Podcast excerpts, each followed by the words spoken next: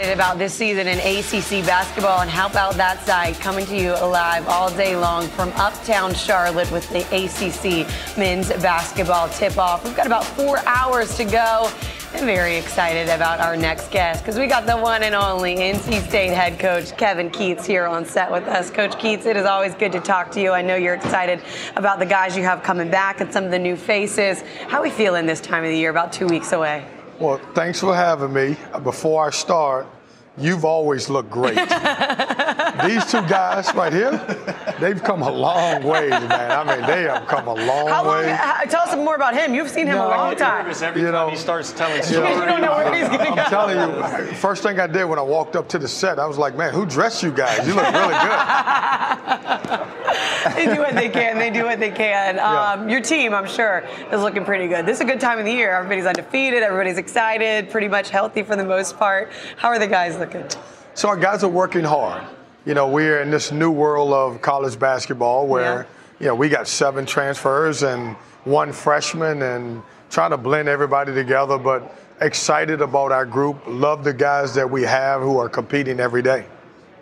Tell me about Big DJ Burns and what's next for him. He was probably one of the more fun players last Oh, we season. love talking to him. Getting to that left hand, Big DJ is uh, uh, so much fun to watch. Tell me about his development, what he's going to bring to the table this year. So, Luke, you know, because you played for me, you, I've always been a really good guard coach. I let guards play. DJ Burns has, has helped me become a, a better big man coach.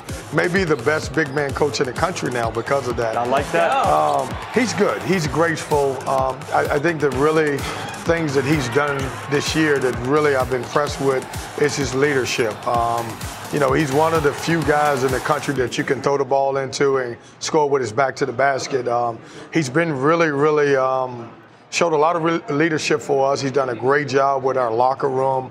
Uh, he's going to be really good. He's improved. He's trimmed down. Uh, and he's done a good job, better job on the defensive end. How tough is it to keep the locker room together when you do have seven new guys? You know, it's just a different environment. Is it is it a player-led thing? Is it something you try and instill in the guys, kind of building the chemistry? Yeah, Luke, it's it's like uh, when you came to Hargrave. Think about that. Every year we had a new group of guys, and, and one of our challenges is trying to figure out how to get everybody on the same page a little bit earlier. This group's a little bit different than last year because we had Bahamas. We could, you know, practice for 10 days. We could go practice. Uh, we could play a couple games. So now we've had to do it a little bit with team bonding stuff, getting all, you know, being together on and off the court. Well, coach, you talk about being a guards coach. You lost two really good guards in Jar- Jarkel Joiner and Terquavion Smith.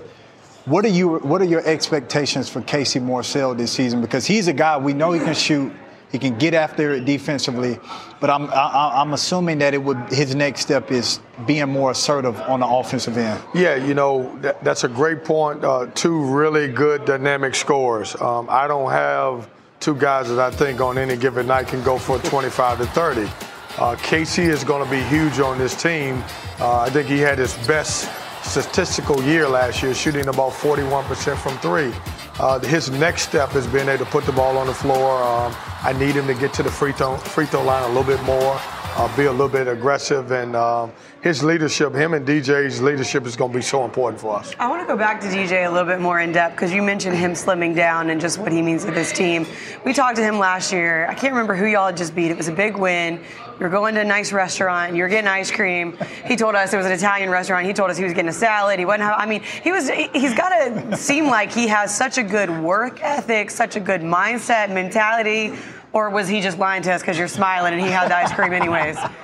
No, he got his salad after he ate that ice cream. But how hard is he working for you? You know, uh, he is, uh, first of all, he's a tremendous personality.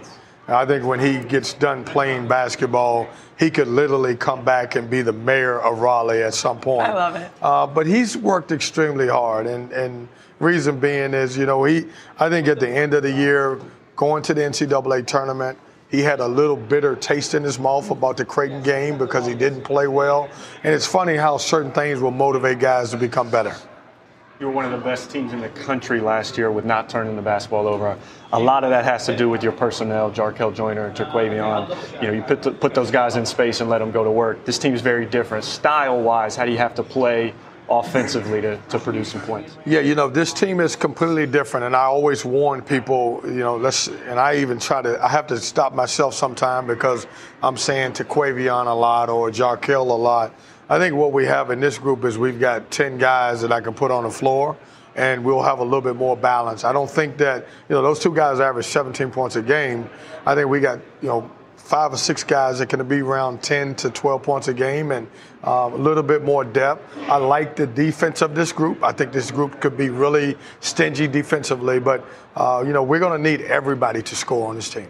And coach, talking about those 10 guys, you have a lot of versatility on your team where guys can play multiple positions. How will that help on the defensive end because you all, you, you don't have Jarkel Joiner and Terquavion Smith that can take on that offensive load where you don't have to be as good defensively. But how will that versatility help this year? Yeah, I think it's going to be great because for the first time in a long time, um, you think back to a few years when we had injuries, we were able to play DJ Funderburk and Manny Bates together.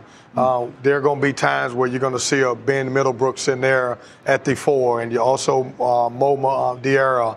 And so we have a lot of interchangeable parts where I think where you'll see the growth in the team or the difference in the team, it's more at our four spot than it's ever been. When you have depth, I'm sorry. Go ahead. Playing for you at, at Hargrave and then at Louisville, we pressed. We got after. Are you going to use that depth and try and get the pace going? You know, you know, Luke, I wouldn't be in coaching if I couldn't press. Uh, I mean, we're gonna. I mean, we're gonna. You know, I, I think you know last year we averaged about close to 15 points a game in fast break points. Um, I think the best in the ACC. I would love for this team to even play faster than that. Uh, defensively, we were very stingy. I think we were one or two in the league in steals. I think we have the ability to play that way. Our biggest thing with so many new pieces is trying to get everybody on the same page. We're going to get to see it for the first time on November 6th as you guys start the season with the Citadel. Coach, we can't wait to see what you guys look like this year, and best of luck. Well, do me a favor. Mm-hmm. You keep taking care of these guys. I'll and do my best. Sure, it's hard. Because I, I, know, I know. And then when we got Boozer in the mix, I know. I mean, I know. And I, hey, look, I know your back's hurting. You've been carrying those no, guys, but no, I appreciate. they carry me. They I, do. I, they I, do. appreciate you doing it, and thank you guys for having me on. I appreciate you, Coach Keatts. Let's go now.